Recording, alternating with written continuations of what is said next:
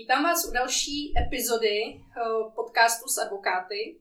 Tímhle rozhovorem začíná pomyslná druhá série, kdy v té předchozí jsem se bavila s advokáty z menších advokátních kanceláří, eh, s lidmi, kteří tu svoji advokátní kancelář zakládali eh, v podstatě hned po složení advokátních zkoušek.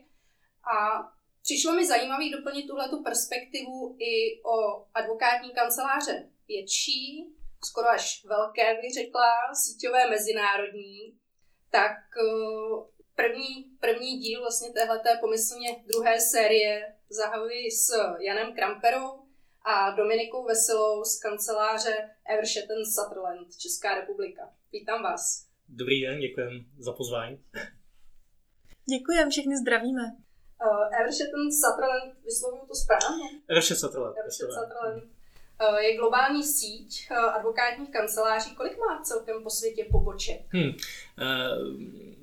celkem po světě máme přes 50 poboček, které mají značku Evershed Sutherland mm-hmm. a potom ještě v dalších zemích, kde Evershed Sutherland nepůsobí přímo pod touhletou značkou, tak funguje na bázi zpřátelených firm, to znamená nějakých jako exkluzivní spolupráce.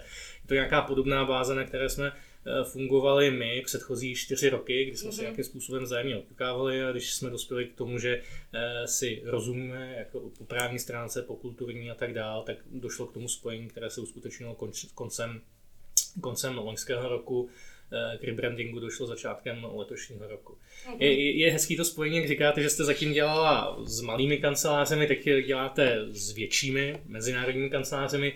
Eh, kdybyste se, kdybychom tuhle rozhovor dělali před rokem, tak eh, jsme byli ještě Československá advokátní kancelář, která měla v Praze nějakých 40 právníků, na Slovensku nějakých 10. Kdybychom tenhle ten rozhovor dělali před eh, deseti lety, eh, tak, tak bychom byli advokátní kancelář, která má 6 lidí i s, s adminem. Znamená, na tom našem příběhu se nám líbí to, že vlastně máme zkušenosti jak s tím, jaký to je začínat od začátku a úžasnou možnost díky spolupráci se skvělými lidmi se posunout někam, kde po deseti letech vidíme, eh, že jsme součástí mezinárodní sítě a lidmi jako vy jsme považováni za eh, větší advokátní kancelář. To je super, já tohle samozřejmě vím, Eh, I to byl důvod, proč eh, jsem měla zájem dělat rozhovor právě s vámi, protože těch přerodů organizačních jste si prošli vícero, takže věřím, že těmhle tématům, jako je organizace práce a vnitřní procesy a tak, tak určitě budete mít víc co říct eh, z různých perspektiv. Ještě když se vrátím k Evershed Sutherland jako takové, tak na co se specializujete? Podstatě máme, eh, jak v rámci sítě Airshot Satellite, tak i u nás čtyři, čtyři hlavní eh, pilíře, practice group tomu říkáme.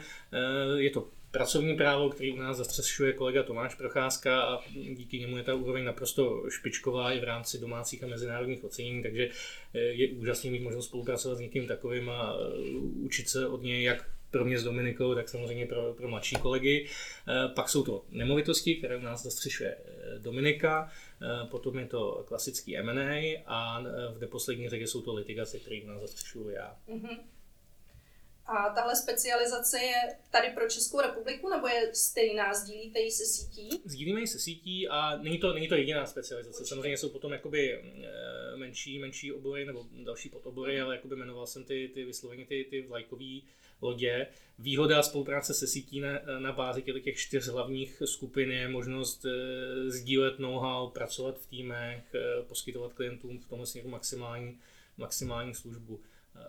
E, když ty, Dominiko, jako ze své perspektivy nemovitostního týmu. Mm, já možná k tomu ještě doplním, že vlastně máme ten záběr jednak rozdělený na ty právní odvětví, které jmenoval Honza, a druhá vlastně um, jakoby rozdělení a nejenom klientů, ale i, i našich specializací je potom vlastně podle charakteru toho biznesu, pro který děláme. To znamená, máme nějakou sekci a zaměření na výrobní podniky, mm-hmm. potom třeba na startupy, na finanční instituce a tak dále. To znamená, snažíme se nejenom jít po tom právu, mm-hmm. ale zároveň to křížit i s tou jako praktickou potřebou hmm. těch klientů, protože ne vždycky si to povídá a nemůže to opomenout ani jedno. Hmm. To, to je dobrý, že to Dominika zmínila, protože přijde mi to nevyhnutelný, nebo už je to trend a je to něco nevyhnutelného, že v podstatě možná to třídění na oblasti práva začíná být trošku eh, zastaralý, ale mnohem aktuálnější je jakoby třídění sektorový. To znamená, mhm. podle sektorů Eh, biznesu našich klientů, ty klienti to strašně ocení, když vidí, že si povídají s někým, kdo nejenom, že je skvělý právník, to se nějakým způsobem jako už asi očekává, ale že i má zkušenosti a rozumí tomu jejich eh, biznesu a odvětví. A musím říct, že zase k tomu pomáhá ta síť a ta pestrost těch projektů, že opravdu člověk za tu praxi už nazbírá eh, možnost dívat se do papíren, jak se vyrábí papír, podívat se do strojního zařízení, jak se vyrábí stroj na drcení kamene mm. a pak, když získá něco klienta s podobným zaměřením, tak je vidět, že ve chvíli, kdy zmíní nějakou takovou zkušenost, tak eh, najednou to funguje, najednou to funguje. Je tohle něco, co je v advokaci nový? Hmm. Já myslím, že to není nový, ale uh, klade to trošku větší nároky na vás jako na osobu a na vaši angažovanost v tom. A spousta právníků, a nechci říkat advokátů, právníků, mm-hmm. si myslím, že to opomíjí prostě proto, že je to jednodušší. Dělat to jenom od stolu, jenom jako papírnickou mm-hmm. práci. Ale dokud ne, nejdete k tomu klientovi, nepodíváte se na to, co potřebuje, co jako reálně vyrábí. Já to řeknu třeba ze svý uh, nemovitostní praxe, tak to, pro mě to prostě znamená jít za tím developerem a bavit se se všema lidma. S těma, co uzavírají smlouvy s těma klientama, s těma, co řeší projektování, s těma, co řeší technický dozor, architekty, stavební úřady, to znamená tu hloupou administrativní část, která všechny otravuje, ale když já nebudu znát ty jejich jako reální problémy, mm-hmm. že prostě je trápí jedna paní na úřadě a oni potřebují vědět, mm. jak se dostat k jiný paní na úřadě, tak když tohle nebudu znát. Tak to prostě bude poloviční nebo ani ne vlastně poloviční práce. Já jim reálně nepomůžu. Já jim dám v uvozovkách dobrou radu, která ale jim bude úplně k ničemu. Nemusí odrážet tu realitu. Proč by mi ten klient měl za něco takového platit? Proč by se měl vrátit za mnou, když eh, jsem mu vlastně nepomohla? Hmm. Jenom jako přečíst si dobrou radu může na internetu, ale za nás ty klienti, co potřebují a co chtějí, je člověka, který je angažovaný, který rozumí tomu, co dělá, ví, proč to dělá a snaží se vymyslet řešení, který tomu klientovi prostě pomůže v té jeho reálné situaci. Mm-hmm. Je to teda mnohem víc o partnerství. Mm-hmm. 100%. O partnerství, o praktických řešení. Jo? Na to, na to je něco, na čem si fakt snažíme zakládat, že jedna věc je přesně říkala Dominika dát jako úžasnou akademickou radu. Podle práva je to takhle, plus tady samozřejmě máte 10 možných, dalších možných problémů a otázek, mm-hmm. ale to je to tomu klientovi nepomůže, přesně říká Dominika, proč by ten mm. klient za to měl platit ale co se snažíme dávat, jsou praktické rady, které nemusí být někdy akademicky úplně nejlepší, ale fungují v praxi a víme to, protože tu praxi skutečně děláme. Eh, že s těma případama máme zkušenost, víme, jak to funguje a víme, že přestože akademicky by to mělo být takhle, tak prakticky to takhle můžete skončit na nějaký paní na úřadu. Myslím si, že ten velký posun je v tom, že už nefunguje, nebo myslím si, že žádný právník, který chce uspět, si nemůže dovolit říct takový to, to po mně nechtějte, to, to není právník, tomu já nerozumím, jo? nebo to jsou čísla, to já na matematiku jsem slabý, už i počítat musíme umět, eh, člověk musí rozumět účetnictví a přesně jakoby biznesu toho klienta, mm-hmm. protože když bude mít tenhle přístup, tak se může stát, že se ten klient potká s nějakým právníkem, který uh, najednou tomu bude rozumět a bude si chtít o tom povídat a najednou bude vidět, že to není jenom akademik, ale je to někdo, kdo má zkušenost a tomu dokáže pomoct a dokáže něco vymyslet. Takže to, jak vy říkáte, no, je to víc o tom partnerství. Vy o sobě říkáte jako firma, že jste moderní advokátní kancelář. Co to pro vás znamená? Co je ta náplň? E, za, mě jsou to, za mě jsou to dvě, e, tři věci. Tři věci. E, lidi, přístup, přístup k lidem, práce, přístup k práci a výkon advokacie a potom jako nezbytný zapojení technologií. Je to, mhm. Když začnu od konce, tak jako Eh, ty technologie z vás neudělají skvělého právníka, ale na druhou, vám, na druhou stranu vám dají čas skvělým právníkem být. To znamená, člověk, který si dokáže zorganizovat čas, využít to, co mu dneska svět nabízí, tak najednou zjistí, že eh, nemusí trávit zbytečně moc času administrativou, vyhledáváním, když pracuje ve větším týmu lidí, tak organizováním lidí, ale že všechny tyhle ty technologie, pokud je využije správně, tak mu umožňují mít čas na to, aby se věnoval klientovi, budoval si nějaký osobní kontakt a aby přemýšlel o tom, co je nejdůležitější, to znamená o nějakých právních, eh, právních věcech, mm-hmm. aby mhm. mohl za, zaměstnávat hlavu a neřešit administrativu. Jo. Dominiko? Já oproti s Honzou souhlasím.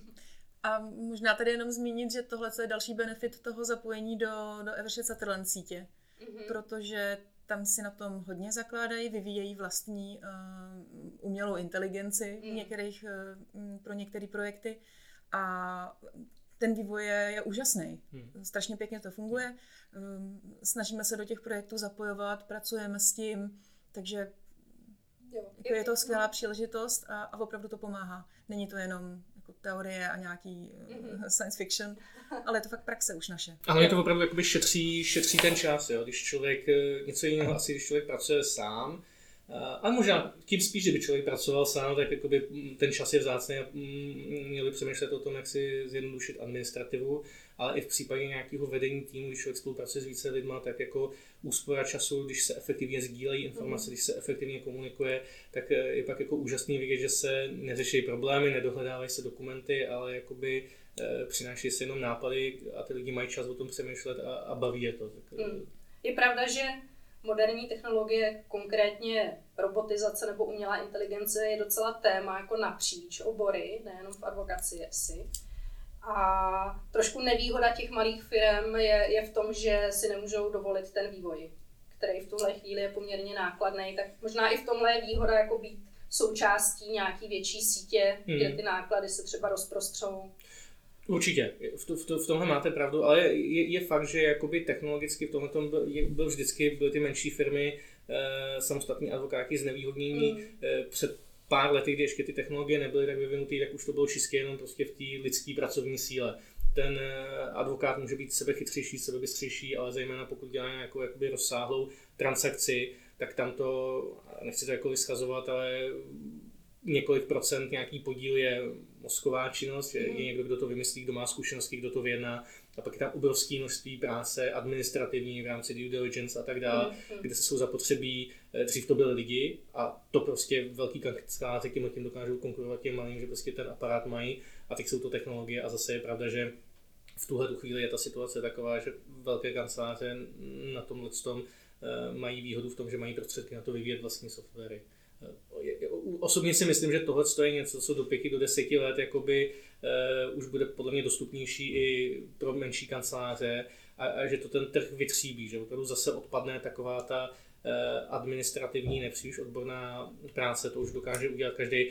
Před pár lety uh, vynikali lidi, kteří měli v hlavě předpisy, které se neustále mění, teď už uh, sbírky zákonů z komentáři jsou dostupné cenově, i, i operativně, takže tohle je něco, co už je jedna kapitola, kterou máme za sebou. Víceméně jsme všichni chytrý a všichni máme přístup eh, k informacím.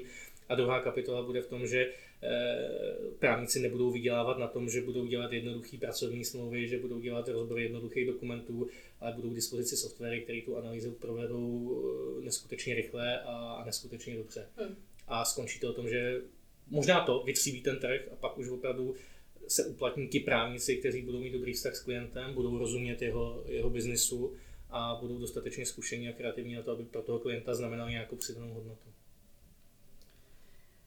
Já se ve své práci potkávám převážně s, s advokáty, kteří z nějaké třeba velké advokátní kanceláře odešli a často zmiňují, že odešli třeba právě proto, že ta velká advokátní kancelář byla zkostnatělá, neflexibilní, rigidní, nebyl tam prostor pro změnu a individualitu a podobně. Jak tohle to vnímáte vy jako z té druhé strany vlastně?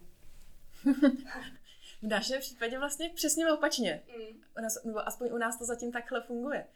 Um, tak samozřejmě jste svázaná uh, nějakou administrativou a, a tím, že prostě musíme mít nějakou společnou štábní kulturu, mm-hmm. teď nemyslím sociální kulturu, protože prostě to, to je nutnost to je, aby jsme vystupovali jako jedna firma, tak eh, musíme se trošičku eh, limitovat.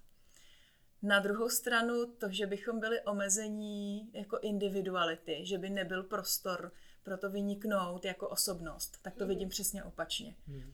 Protože u nás stoprocentně to platí tady pro naší jakoby, tu československou část, kterou mm, znám důvěrně, tak eh, ta podpora mm, osobností, podpora eh, zaměření, jakoby specializace těch jednotlivých právníků, i vlastně individuálního přístupu k věci do míry, do které je to prospěšný pro klienta. Samozřejmě nesmíte ho v žádném případě prostě poškodit.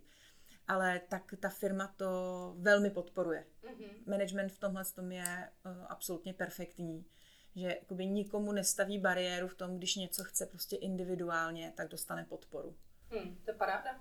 No to souvisí s tím, jakoby, jak rosteme, jak se mi uh-huh. jako popsal náš příběh, že my nejsme úplně, nejsme zvyklí na to, nebo zvykáme si na to a lichotí nám to, že jsme braní jako větší mezinárodní kancelář, ale de facto víme, jaká byla cesta k tomuhle, uh-huh. k tomuhle tomu.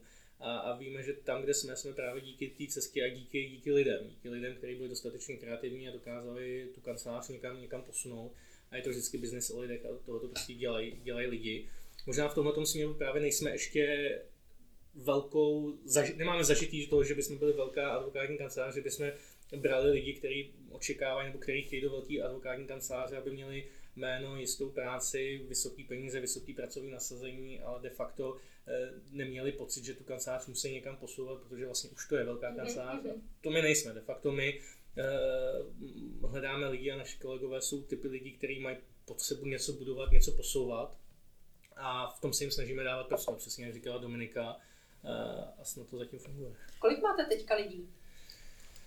Huh, teď lidí v Praze máme, máme právníků po 40.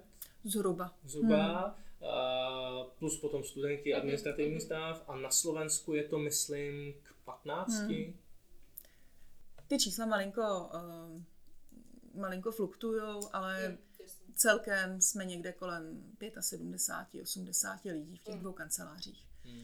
Ale možná, jestli se ještě můžu vrátit k tomu mm, vlastně podpoře uh, té individuality a flexibilitě v těch personálních mm-hmm. věcech, tak uh, třeba, jakoby, a to je daný vlastně centrálně pro, pro celou síť, tak je kladený velký důraz nejenom na to, aby se podporovali ty, ty lídři a, a opravdu ty tahouni, ale zároveň, aby se dávaly i příležitosti lidem typu mm, mámy prostě na mateřský dovolený, my v kanceláři jich máme hned několik a já jsou to prostě ženský holky, který dělali tu práci dřív skvěle, dělají ji pořád skvěle, jenom prostě třeba v trochu menším roz, jako rozsahu. Hmm.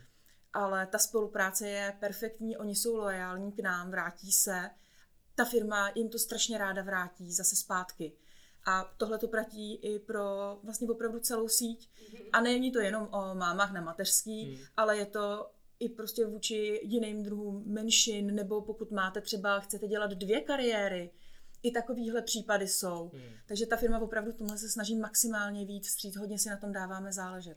Hmm. Stejně taky ve stavu eh, k mladým, šikovným, talentovaným studentům. Hmm. No. Příklady třeba, jak, jak, jak, my jsme byli propojení a je super, že takovýhle lidi, lidi máme v týmu, že, že přemýšlejí o kanceláři i mimo kancelář, když vidí něco zajímavého, tak je, je to napadne potvrdí si s náma, dostanou prostor a, a zjevně to přináší výsledky. Jo, to je paráda. To jsem ráda, že to slyším, že to může fungovat hmm. i ve větších počtech lidí. Eh, když si vzpomenete na to spojení s Evershed Sutherland, eh, jakou to mělo dopad na vaši jako vnitřní organizaci, tak jak jste fungovali do té doby? Za mě teda jenom, jenom pozitivně. Já osobně jsem se bál, že bude mnohem víc papírování, mm-hmm. což eh, nějaký přibylo, to je jasné, to je nevyhnutelné. A na druhou stranu mám pocit, že si všichni uvědomili, že je zapotřebí, jak říká Dominika, dodržovat nějakou štábní kulturu. Že jedna věc je být individualita, eh, mít vlastní myšlenky, vlastní přístup, vlastní kreativní způsob uvažování a to je něco, co je vítaný a co se podporuje. A na druhou stranu, jako jsme jedna firma, je nás hodně a pokud se dodržují nějaká administrativní pravidla, nějaká pravidla postupů, tak to není něco, co by člověka mělo svazovat, mm-hmm. ale jak jsem říkal před chvílí, to je něco, co by mu mělo dávat čas ehm, na to, aby se věnoval tomu, co je důležité, aby, aby přemýšlel. To znamená, pokud víme, že všichni stejným způsobem spravujeme dokumenty, stejným způsobem postupujeme při nějakých administrativních věcech, tak de facto kdykoliv ta zastupitelnost funguje skvěle a kdykoliv se někdo nový připojí, tak se neplýtvá časem na tom, že by se seznamoval se stylem toho druhého člověka, ale ví, že je to mhm. prostě úplně identický. A, a to je pravda, že to je něco, co speciálně advokátů, myslím, není úplně vlastní, protože každý má názor, každý přesvědčený o tom, že ten jeho je nejlepší a nejefektivnější.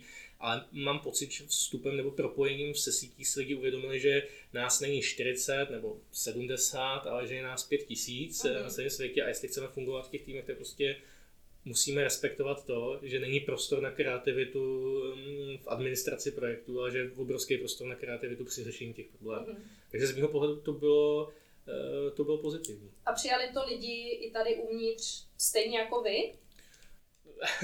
Dominiko, možná na vás.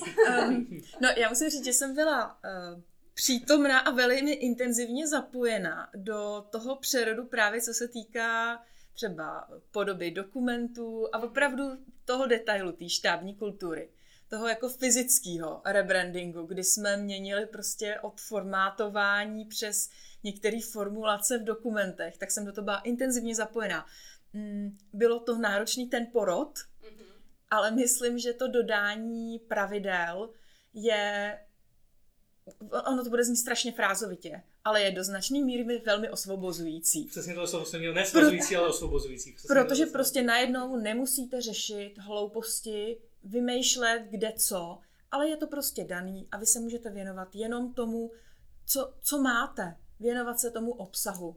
A nás to um, donutilo v uvozovkách, donutilo, i tu práci je líp rozdělit eh, v rámci našeho interního týmu, že opravdu administrativní podpora dělá administrativní práci a právníci se můžou soustředit na právo a na klienty. Protože dřív byla taková tendence, každý si, tendence, každý si dělal všecko a bylo to hrozný plýtvání časem a energií. Když prostě admin vám naformátuje perfektně dokument a vy se o to nemusíte vůbec starat, ani jste sáhnu přijde mi hotový produkt, tak já můžu fakt jenom vymýšlet to, jak to napsat správně a funkčně. A to je perfektní úplně. Ono, ono to zní možná jako vlastně úplně hlouposti, naprosto samozřejmě jednoduché věci, ale tyhle ty věci se vám komplikují s počtem osob v tom týmu. Jo, pokud máte kancelář, jsou tři lidi, jedna asistentka, tak eh, je jasný, že ten výstup od té asistentky bude jednotný. Eh, ve chvíli, kdy se to ale násobí, tak najednou jakoby z toho, co se zdá úplně jednoduchý a samozřejmý, tak se stává relativně zbytečná mm-hmm. komplikace. A proto možná jakoby ode mě a od Dominiky, my jsme na to speciálně takový jako hodně založený, tak jako je taková euforie z toho, že teď jsme zase v té jednotnosti výstupu. Mm. To je úžasný, že to slyším od lidí takhle z praxe, protože o, to je vlastně to, co já říkám všem svým klientům a všem lidem, se kterými mluvím, že ty procesy nejsou svěrací kazajka ale že opravdu je to prostředek k tomu uvolnit si ruce a hlavu na tu kreativní práci. Jo, že to nekrade tu kreativitu, ale naopak to uvolňuje ten prostor. A druhý jako hrozně důležitý přínos těch procesů, pokud fungují v kanceláři nebo ve firmě, je konzistentní kvalita. To je v hmm. podstatě, jste tady jmenovali obě dvě ty věci, za což jsem jako hrozně ráda, že jsem to nemusela říct první. Co pro vás znamená, když se řekne efektivita práce? Už jsme to trochu nakousli. Jak s tím pracujete třeba? Jako... Pro, mě to, pro mě to znamená uh, neobjevovat Ameriku. Mm. Uh, to znamená ve chvíli, kdy člověk má za sebou nějakou praxi, pracuje s nějakým týmem lidí, uh, má zkušenosti s věcmi, které řešil, tak uh, za mě, co pokud dám bokem veškeré mhm. tyhle ty administrativní věci a ty pravidla pro jednotnost výstupů, zpráv agendy a tak dále, tak mít i přehled o tom, co člověk dělal a učit se z těch eh, zkušeností a využívat je v praxi. A eh, když to řeknu úplně jednoduše, tak ve chvíli, kdy člověk má za sebou pár let třeba litigační praxe, tak může vědět, že stačí napsat jednu stránku místo deseti. Má to stejný výsledek, klient, klient ušetří peníze, je spokojený. Mm-hmm. Vy víte, co děláte, máte jistotu v tom, že to děláte správně a že to přinese stejný výsledek. A, a to je podle mě efektivita. To znamená jakoby učit se, uč, učit se z praxe, e, vzdělávat zároveň členy svého týmu, aby ty znalosti sdíleli, to je možná sdílení znalostí a získávání zdravého sebevědomí, který v konečném důsledku znamená, že zvládnete dělat větší práci ve větší kvalitě a pro klienta, pro klienta velmi, velmi úsporně. A to myslím, že je pak právě rozdíl, když přijde klient za někým, kdo zkušenost v tom oboru, v tom sektoru má a kdo nemá. Člověk, který tu zkušenost nemá, to může vyčíst knížek a může to napsat na 10 stránek a člověk, který tu zkušenost má, tak už to vyčítat nemusí, ví, jak to zažil a místo na 10 stránek to napíše na jednu. Přinášíte třeba tyhle zkušenosti nějak do know-how firmy?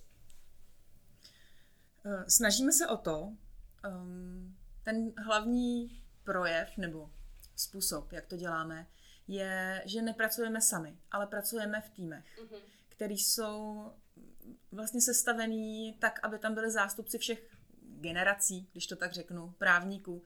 Snažíme se zapojovat už i studenty, kteří jsou jako v trošku vyšších ročnících, aby z toho něco vůbec měli. Ale je to to, co říkal Honza. Předávat, předávat si to know-how, sdílet to s těma mladšíma kolegama, vzdělávat je v tomhletom a umožnit jim být u těch projektů úplně od začátku a reálně tu práci dělat.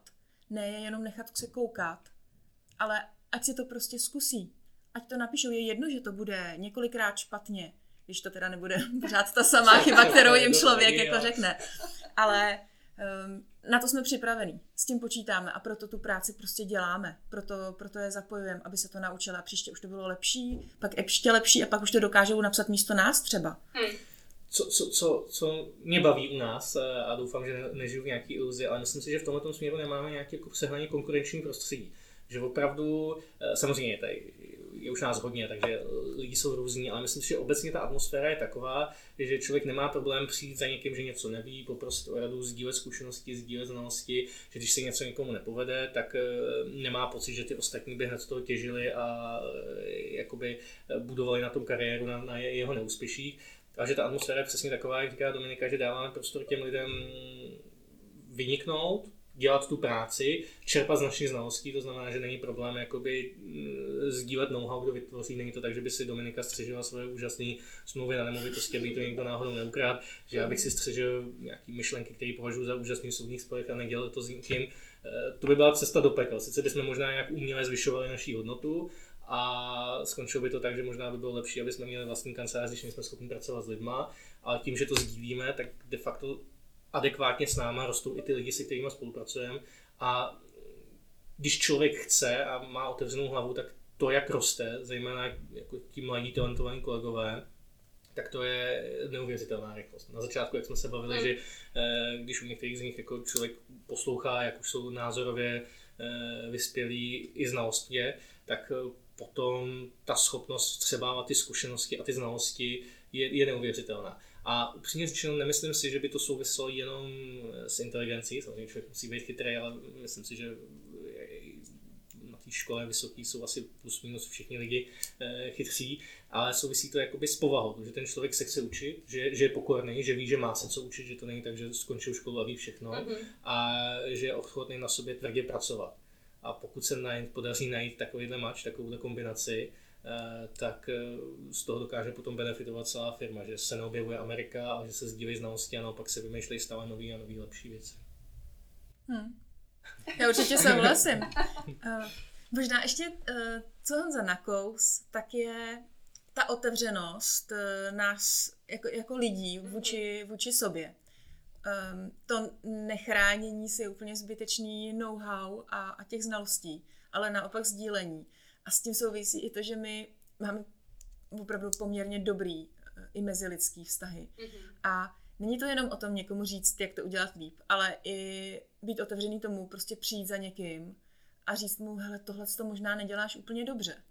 A myslím, že tady je málo lidí, kteří by tohle to vzali špatně a, a vzali to osobně a urazili se ale bereme to opravdu jako podnět, jak to dělat líp, mm. protože to, to prostě posunuje celou tu firmu dál, vylepší to práci pro toho klienta. Takže není to sprostý někomu říct, eh, neděláš to asi úplně dobře, nebo myslel si na tohleto. Ale je to naopak prostě vítaný. Ta mm. konstruktivní kritika je alfa a omega. Mm. Musíme tudy jít. Jak tady o tom mluvíte, úplně mám chuť začít u vás pracovat. Eh, jak, jak pracujete s procesama? Máte je někde popsaný? Jaký třeba máte, mm, máte nastavený procesy u vás v kanceláři? Tak eh, když to vezmu, kdybyste byla úplně cizí a uh-huh. chtěla byste k nám uh-huh. a my bychom chtěli vás, kdyby prostě byl ten správný meč, co říkal, eh, co říkal Honza, tak máme nějakou nástupní proceduru. Pro nováčky máme zavedený systém Buddies, to znamená, dostanete někoho, kdo se o vás bude starat, ze začátku hodně intenzivně a, a naučí vás to. To znamená, není to jenom, máme nějaký manuál nástupní a samozřejmě jsou dokumenty, kde je zhruba popsaný, jak se při kterých procesech eh, postupuje. To znamená od zapisování práce přes věci typu docházka, nepřítomnosti, protože prostě nevidím, jestli tu někdo je a co se s ním děje. Ale zároveň je i ten fyzický rádce, který mu jednak, protože většinou se snažíme, aby to byl vrstevník a, a ty lidi tak jak typnem, že si budou dobře sedět, tak abyste měli prostě nápovědu, mm-hmm. která řekne, hele, udělej to takhle, takhle to bude nejlepší, takhle je to v pohodě, anebo dojdi se zeptat. Takže snažíme se mixovat a ty procedury, jak samozřejmě mít zaznamenaný, bez mm. toho to nejde, ale zároveň to propojit i s tím živým prvkem, interaktivním, který vás prostě podpoří při, při tom nástupu. Dokážete mu třeba porovnat, eh, jak, jak tohle to urychlilo takový to jako zaučení se nových lidí? Dokážu a myslím, myslím, že velmi. Hmm. Myslím si, že velmi je to souvisí to s tím růstem. Jo? Pokud v dobách, kdy nás bylo méně, tak eh, ta interakce byla o mnoho jednodušší. Ve chvíli, kdy už je ten kolektiv větší, tak je zapotřebí mít nastavený nějaký procesy, který zmiňovala Dominika.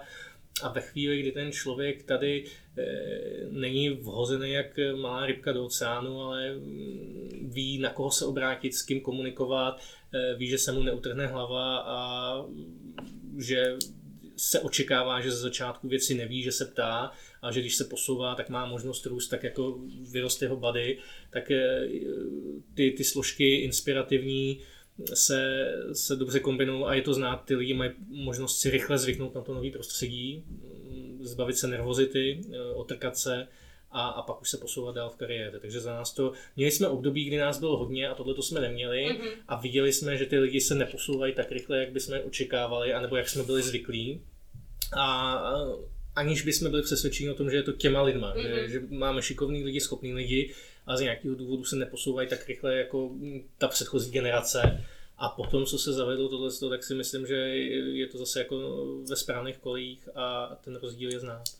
Co je pro vás důležité, když vybíráte nový členy týmu? Uh, já jsem, já jsem to řekl už, už před chvílí. Perfektní znalosti očekáváme od každého. Mm-hmm. A to je základní předpoklad, ale není nezbytný. Už několikrát jsme na pohovech měli kandidáty, kteří přestože měli skvělé znalosti, tak jsme se rozhodli, že je nechceme, nebo že nechceme z ní namyšlení, ale že by ta spolupráce nemusela fungovat.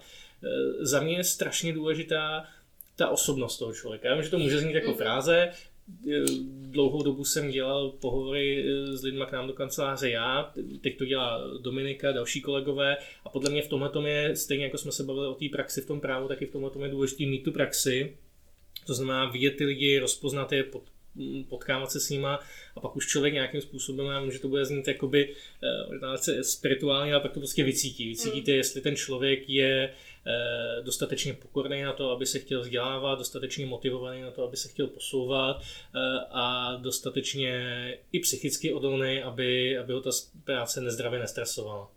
Takže z mýho pohledu, přemýšlím, jak to rozložit percentuálně, ale minimálně 50% je ta osobnost toho uchazeče, mm a nejvíc přidaná hodnota je podle mě jakoby eh, nadšení, nadšení a pokora. Když má člověk tyhle ty dvě věci a je chytrý, tak myslím, že se dokáže velice rychle posouvat. Hmm. Je to, je, je to stoprocentně, jak říká Honza, ale na druhou stranu musím říct, že um, a Honza se na toho skoro omluvil, že použil slovo alchymie, ale to jsou věci, které se nedají popsat úplně správně. Hmm. A na rovinu, ne, že by se nám v historii nestalo, že jsme se prostě spletli na tom pohovoru. Ale zajímavý je, že vlastně asi ten omyl byl ve všech případech obou straný, protože ty lidi sami e, se pak nechtěli vtrápit v té firmě a není to tak, že bychom někoho vyhodili, mm-hmm. ale prostě sami byli, bylo to na nich vidět, že jsou nešťastní, nespokojení a nakonec prostě jsme si sedli a řekli, nefunguje to, co? A oni říkají, hm, nefunguje to. No. a ať už potom šli třeba na soud, nebo úplně jinou práci dělají, vůbec nedělají právo, mm. nebo šli do korporátu, dělají firmní právníky. A vlastně to zase odráží to, co říkal Honza. Že to je tou osobností, potřebujete mít nasazení, totální nasazení, ale zároveň velkou pokoru k tomu se učit. Ne pro každého tohle to je, ale tím, že jsou to mladí lidi mnoha případech těsně po škole s minimem zkušeností, neznají třeba ani moc dobře sami sebe, neví, jak v tom pracovním procesu budou fungovat, tak eh, i tohle je prostě pro ně, i pro nás zkušenost, že tohle to můžeme naučit, aby prostě zjistili, jestli jim to vyhovuje nebo nevyhovuje. Na tom není nic špatně. Mm. Jo, určitě, vnímám to hmm. stejně. A hrozně souhlasím s tou pokorou, hmm. která, kterou vnímám i já osobně jako hodně důležitou k tomu, aby, aby ty týmy fungovaly hmm. dobře. Hmm. Ale je to vzácná vlastnost. Jo. Myslím si, jo. Eh, vy jste tady, Honzo, zmiňoval na začátku, že jste zažil několik organizačních přerodů kanceláře. Um, můžete třeba vašim kolegům dát nějaký typy, jak s tímhle pracovat? Protože v podstatě každá jako kancelář, která je dobrá, tak v čase dojde k bodu, kdy jako dynamicky naroste. Hmm. Zroste objem zakázek, přiberou noví lidi a jak se z toho jako nezblází, nebo jak, jak si to nenechat úplně jako utíct z těch rukou, aby to pořád měli nějak pod kontrolou. Hmm. Za mě je to první věc, a to už jsme tady řešili, nepodceňovat nastavení procesů. A druhá věc, nepodceňovat, eh, nepodceňovat mimoprávní agendu. Mm-hmm. Člověk, když se z malé kanceláře posouvá na velkou, tak to vnímá, posunul jsem se, protože dělám skvělé právní práci, tam mi vydělává peníze. Je, je to pravda. A ve chvíli, kdy už jsem velká kancelář, tak pořád potřebuji čas na to, a zase se k tomu dostáváme, dělat právní práci. Na druhou stranu už mám, už nemám pět lidí, ale mám jich 40. Těm lidem se musí někdo věnovat. Ty lidi jsou osobnosti, jsou individuality, mají oprávněné požadavky, mají oprávněné očekávání a to už chce někoho specializovaného, kdo se o tuhle tu agendu stará. To znamená nepodcenit investici do správného člověka na HR. Pokud rostu, tak už jsem v objemu, kdy, mám, kdy se mi zvyšují nějaký mandatorní výdaje. Mám tým, který musím uživit, to očekává nějaký pravidelný měsíční příval práce a ideálně, aby ta práce e, dál narůstala.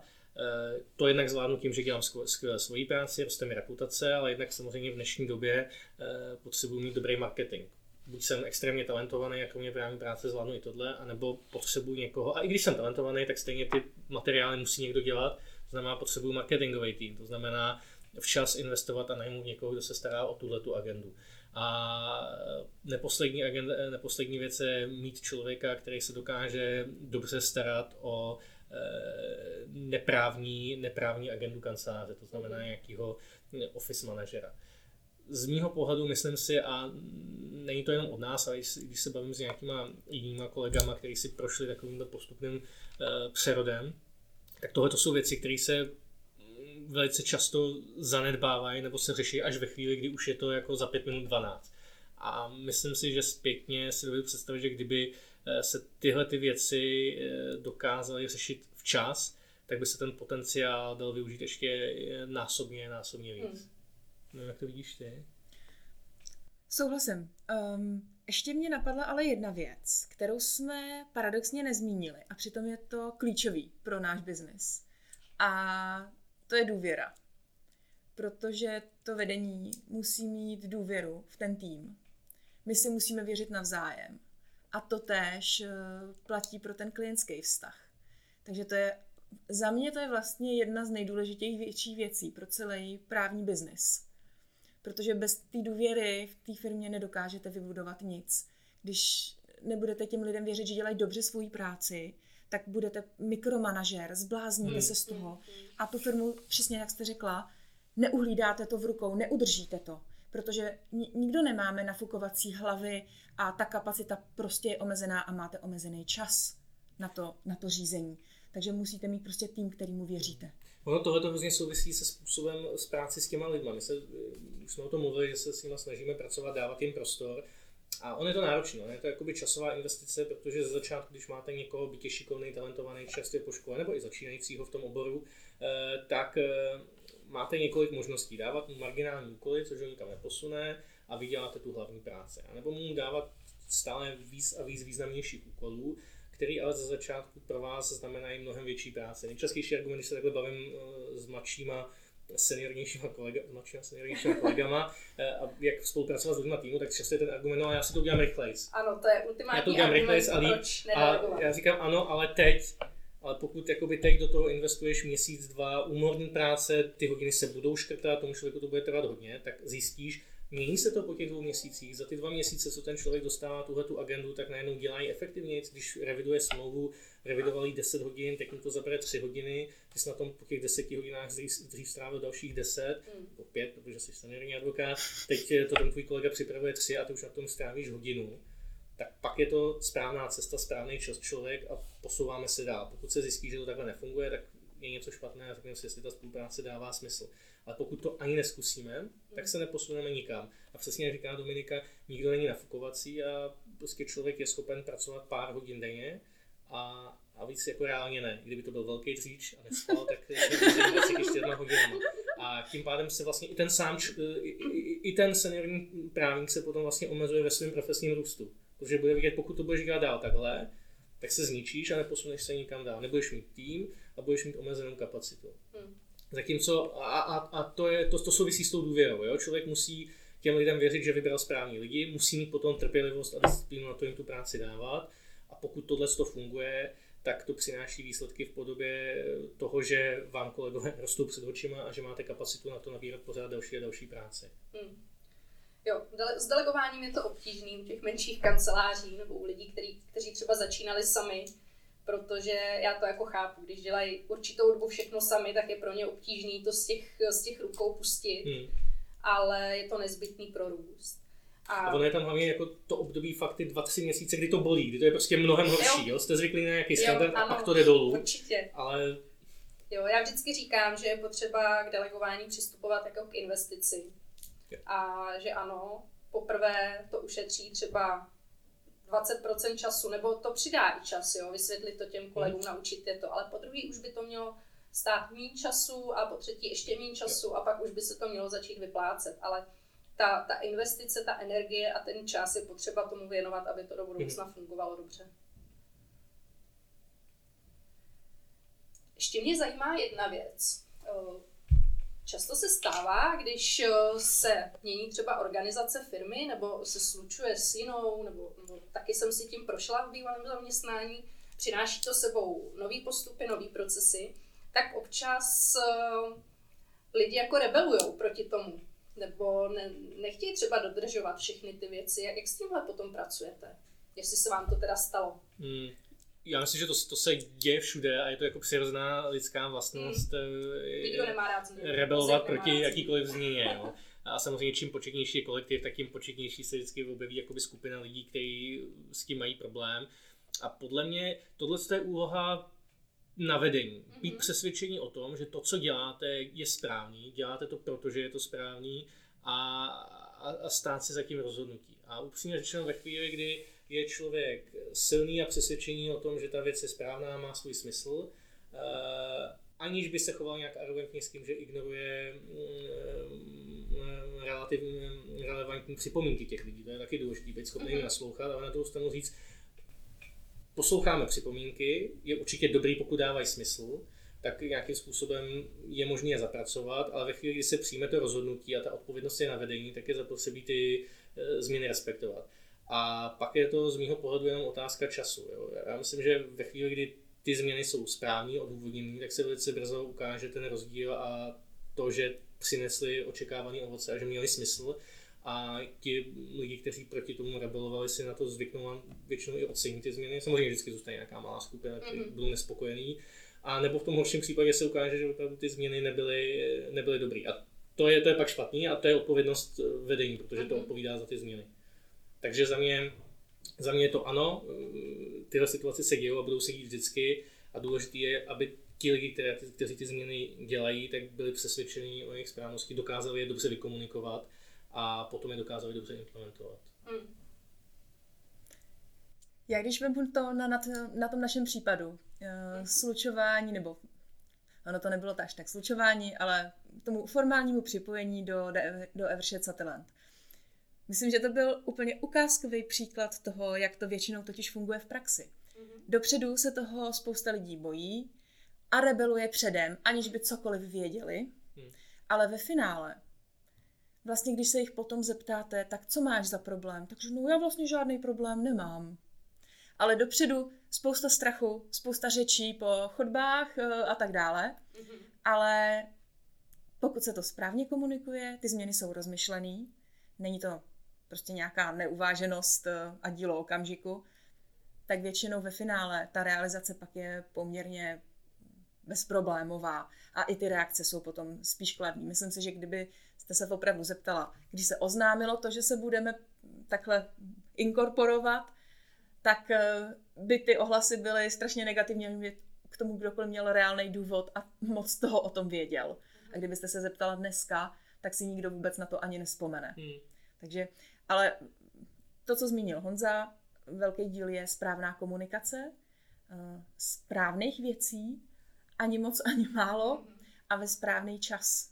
Zvolit si správně to načasování, to dávkování těch informací hmm. a ještě za mě je z praxe jedna důležitá věc, rozdělit to, do čeho ty lidi nechám eh, mluvit mm-hmm. a co opravdu postavím jako otázku k diskuzi, tak abych potom byla schopná zohlednit ten jejich názor a aby oni se cítili opravdu zapojení a to zapojení bylo reálné, aby to nebyly jen řeči, mm-hmm. ale definitivně rozdělit to a ta druhá kategorie jsou věci, které prostě jsou věci toho managementu. Mm.